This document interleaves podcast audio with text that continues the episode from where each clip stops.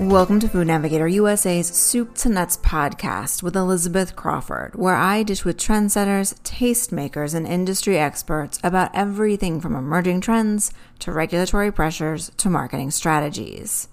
Even though plant-based protein sales continued to slide in July, prompting some retailers to slim down and shift offerings from the more premium placement in the refrigerated section to the freezer aisle, startup TiNDLE Foods still sees significant opportunity in the segment, and it plans to seize that with a full lineup of cross-category launches. According to data released last week from Circana and crunched by two ten Analytics, dollar sales of refrigerated and frozen plant-based meat alternatives in July fell twelve point two percent year-over-year to eighty-one point six million dollars, with unit and volume sales falling even more to thirteen point nine million dollars and ten million dollars respectively, or the equivalent of eighteen point seven percent and seventeen point nine percent. Responding to slower velocities, some retailers are rethinking how many plant-based protein products they stock and where. According to Circana data, retailers carried on average twelve point six frozen plant-based protein items per store, which was down fifteen point four percent from a year ago. Despite this slowdown, food tech startup TiNDLE Foods, formerly known as NextGen Foods, announced this month that it will expand its plant-based chicken offerings and into new categories as well as additional distribution channels, reinforcing its commitment to create a more sustainable food system. In this episode of Food Navigator U S A's Soup to Nuts podcast, TiNDLE Foods C E O Andre Menezes explains why he is still bullish about alternative proteins, why continuing to refine offerings is vital for countering climate change, and how the company is growing despite mounting headwinds pushing back against the category overall. He also shares details on the company's upcoming new products, rebrand, and expanded R and D center in Chicago to further support innovation. When TiNDLE launched in twenty twenty, plant-based protein sales were on the upswing thanks in part to the pandemic encouraging consumers to try new foods and an influx of players coming into the category. But as Menezes explains, the category's upward trend wasn't the driving factor behind TiNDLE's launch. Rather, he says he and his co-founder, Timo Recker, started the company to help ease the food industry's environmental pressure at a time when the negative impacts of climate change were mounting and inescapable.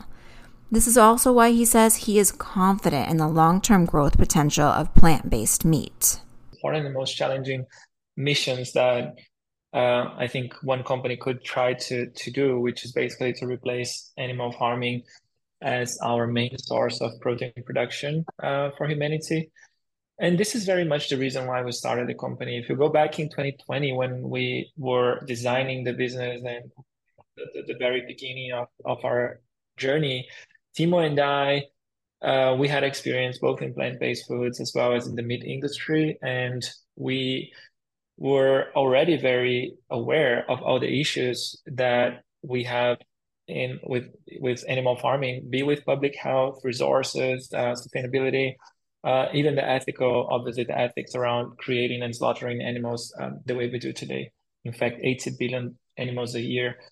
Um, with that in mind, but also recognizing how all of us have been raised and educated over centuries to really love meat, to really love cheese and milk. Like those are the the, the the ingredients that we serve to, to to very special guests when we have them in our homes. There's, those are the center of social um, occasions, uh, occasions. And we, knowing that, we decided to recognize that the challenge and build a business that could deliver all the great things everyone loves about animal-based foods, but taking the animal out of the equation. That's the starting point of our journey. And since then, uh, that was April twenty twenty when we first started, still in stealth mode. Um, but then we launched in Singapore um, early twenty twenty-one and a few other small markets like, uh, for example, Dubai and Hong Kong, um, when our main objective was really to test the business model, to test the, recep- the reception of our product, our brand, our uh, financials, our unit economics across different markets with different groups of consumers. Because since the get-go, we were very aware that the challenge we're facing, climate change and, and everything around animal farming, is not a local challenge. It's really a global issue. And we have decided to tackle on a global scale, which is very ambitious and very unusual. We tested in a few of those markets, and uh, we're very happy with the results we're getting, um, and decided then to scale it up. For TiNDLE, scaling up meant launching in the U S in twenty twenty-two with its malleable chicken made from plants, which requires seventy-four percent less land and eighty-two percent less water than poultry chicken, and produces eighty-eight percent fewer greenhouse gas emissions than its animal counterpart. Scaling up also meant working with chefs to introduce Americans to TiNDLE's chicken at restaurants where it could be perfectly prepared before making the product available at retail, and teaching consumers to cook it on their own. But in between the company's launch in twenty twenty and its introduction to the U S, the tide for plant-based protein turned, and the industry began to see sales, units, and volume slide, investors pull back and sometimes out, and consumer concerns mount about the nutritional value, taste, and price of plant-based options. But Menezes says many of these challenges didn't impact TiNDLE, and he characterized their impact for the overall industry as, quote, an adjustment, rather than the beginning of the end.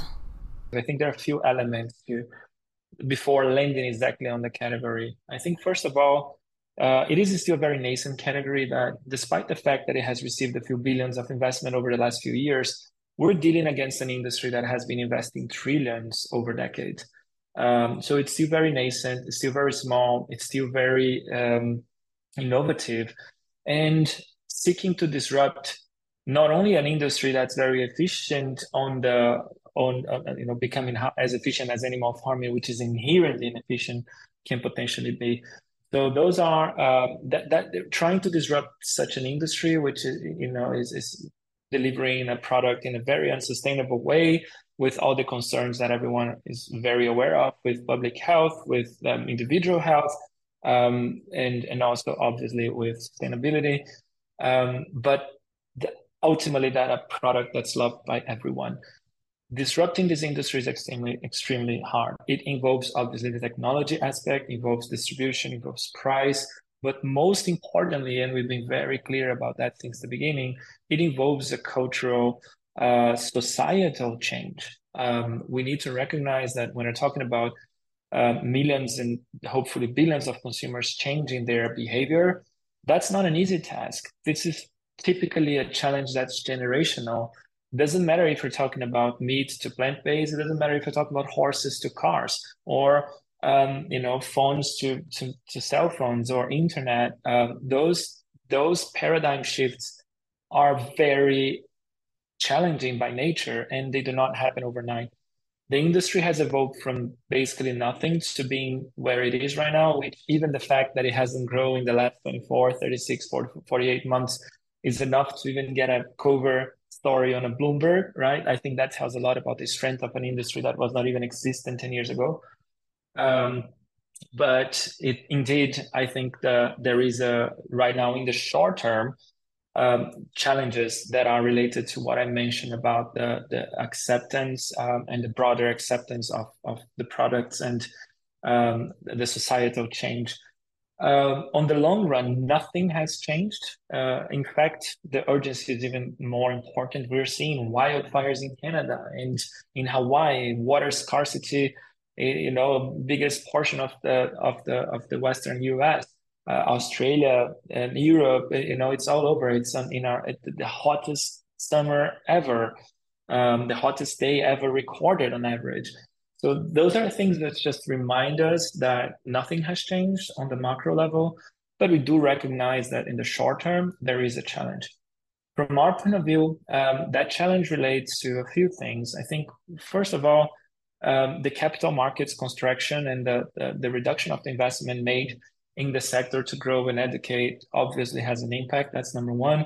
That's number two as well. Um, Many consumers who got excited about the novelty factor and they just want to try for the first time, they tried, Um, some of them really liked, some of them did not. But regardless, the not not all of them have a self um, a reason inside their own minds and, and hearts to migrate out or reduce their amount of meat. We got to remember that meat is highly aspirational still.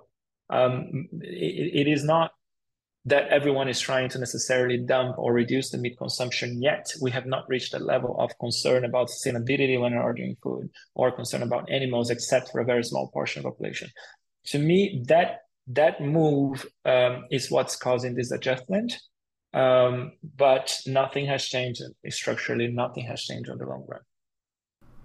TiNDLE has been able to avoid many of the pitfalls of its predecessors by following a three-pronged strategy that begins with addressing consumers' basic desires for taste and texture, adopting an agnostic approach to ingredients, and strategically introducing its products to consumers first through restaurants and more recently at retail.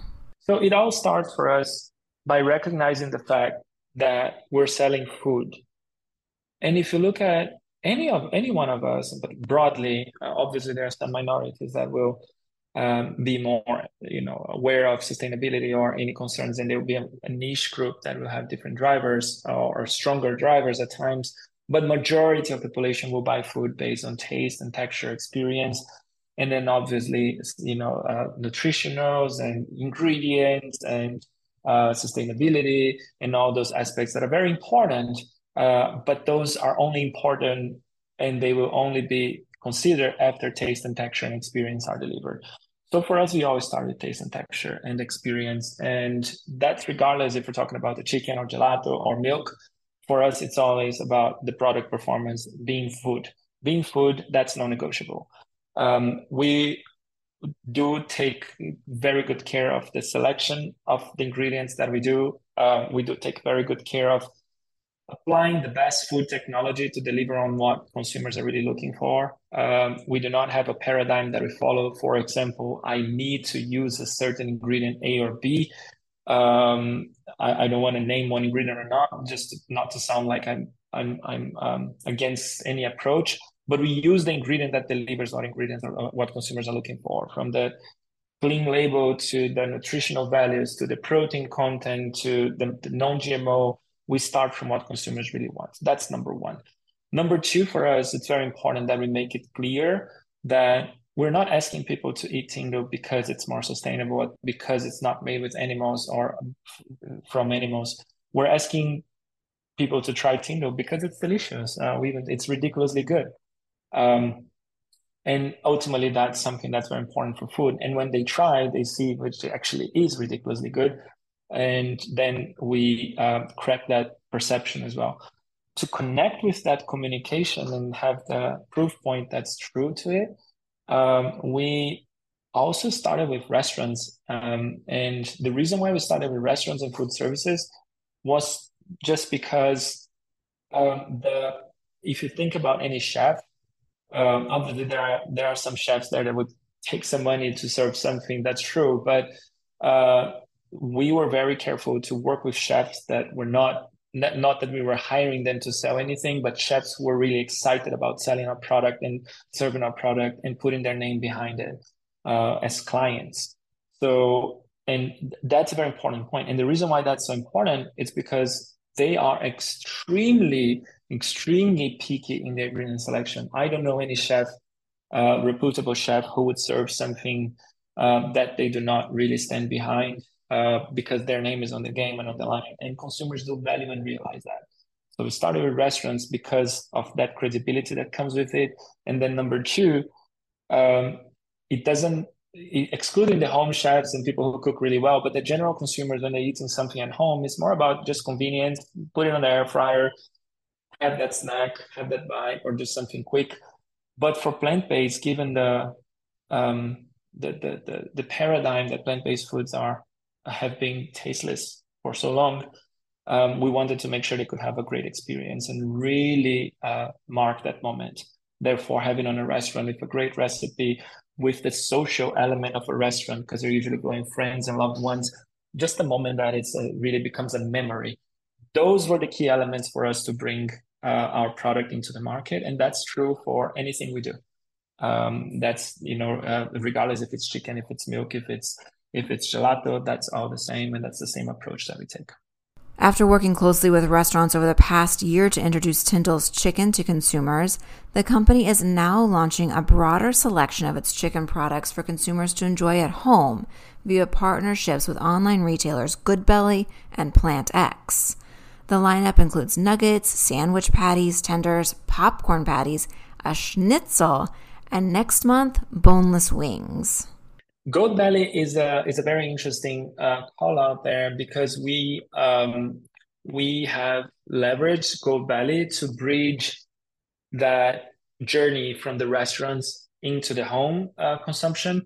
So in Goodbelly, we're not simply selling our products, uh, but we were actually bringing our products with other ingredients um, designed by a chef or restaurateurs. They can actually go and buy that recipe on on, on his restaurant in this case. Chef Chad, um, and that would be an amazing experience that you would have on a restaurant, but bringing it to the consumers at home. Um, that's the, the the Goodbelly meal kit that we have since early um, this year. And right now we're moving to the next step, which is basically offering the products on their own with PlantX. So things like the chicken wings, which are absolutely delicious, the tenders, the popcorn chicken, the nuggets, and the sandwich patty um, later. So those are things, those are products we're bringing, uh, starting now with four S K Us. So just repeating, the nuggets, the popcorn chicken, the, the tenders, and the chicken wings. Um, those are the ones that are readily available in, in PlantX right now. Um, and, you know, we are uh, ready to, to have consumers around the U S ordering and getting delivered to their doorsteps. Uh, PlantX is a very interesting case because uh, we partner with them um, in their Venice Beach shop in L A. Uh, so we did a full takeover um, June in June, and it was like really full on painted TiNDLE. We had the products on the on the shelf there, and we wanted to see how the reaction would be. So we really had TiNDLE products on the shelf there since that uh, about June, um, and it was a massive success. And we've seen that the the audience uh, of PlantX, um, they really love TiNDLE. They they love the fact that we have different form factors, that the product is delicious, but also that we do not use G M O ingredients, that the nutritional values are are great. Um, and they, they understood they can have this great experience. So we decided to expand further and offer that to um, to their e-commerce. But we're obviously not going to stop there. We're going to expand into different channels, different, uh, you know, both online as well as, as as brick and mortar for sure. As TiNDLE moves into different retail channels, it is also expanding beyond chicken with its recent acquisition of Moi, which makes plant-based gelato, and plans to launch this year a plant-based sausage.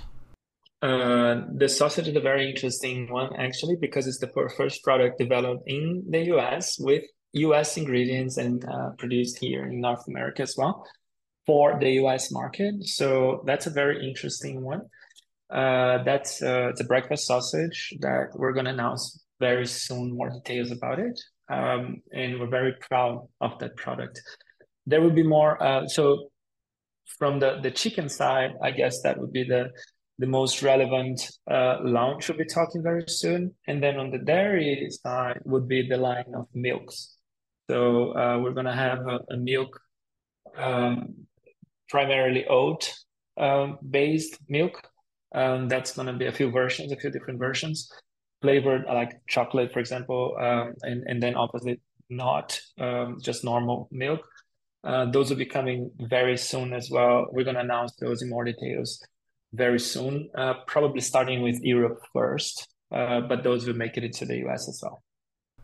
TiNDLE's fast growth and R and D are possible in part because last year it secured one of the largest Series A funding rounds for a plant-based brand, including one hundred million dollars from investors including K three, M P L Ventures, Temasek, and G G V. But Menezes says the company is also able to stretch those dollars for a bigger impact by being capital efficient, a quality that he says is increasingly important as the economy tightens and as investors become more selective. It's no secret that the capital markets for any any sector is really compressed. And for plant-based, that's, uh, that's obviously the case as well. And uh, from from from our point of view, like our the way we designed our business since the beginning uh, was to be very capital efficient and very flexible, meaning we could be global, but without having to park our capital under a construction building, for example, or buying trucks to the delivery, right? So a fully asset-light business. And as a reflection of that, we're able to, we're very capital efficient. The way we we use it, we basically use the, the only things we actually, you know, uh, even rent in this case, the facility, but we buy equipment for R and D, obviously. That's the only place where our capital is actually immobilized.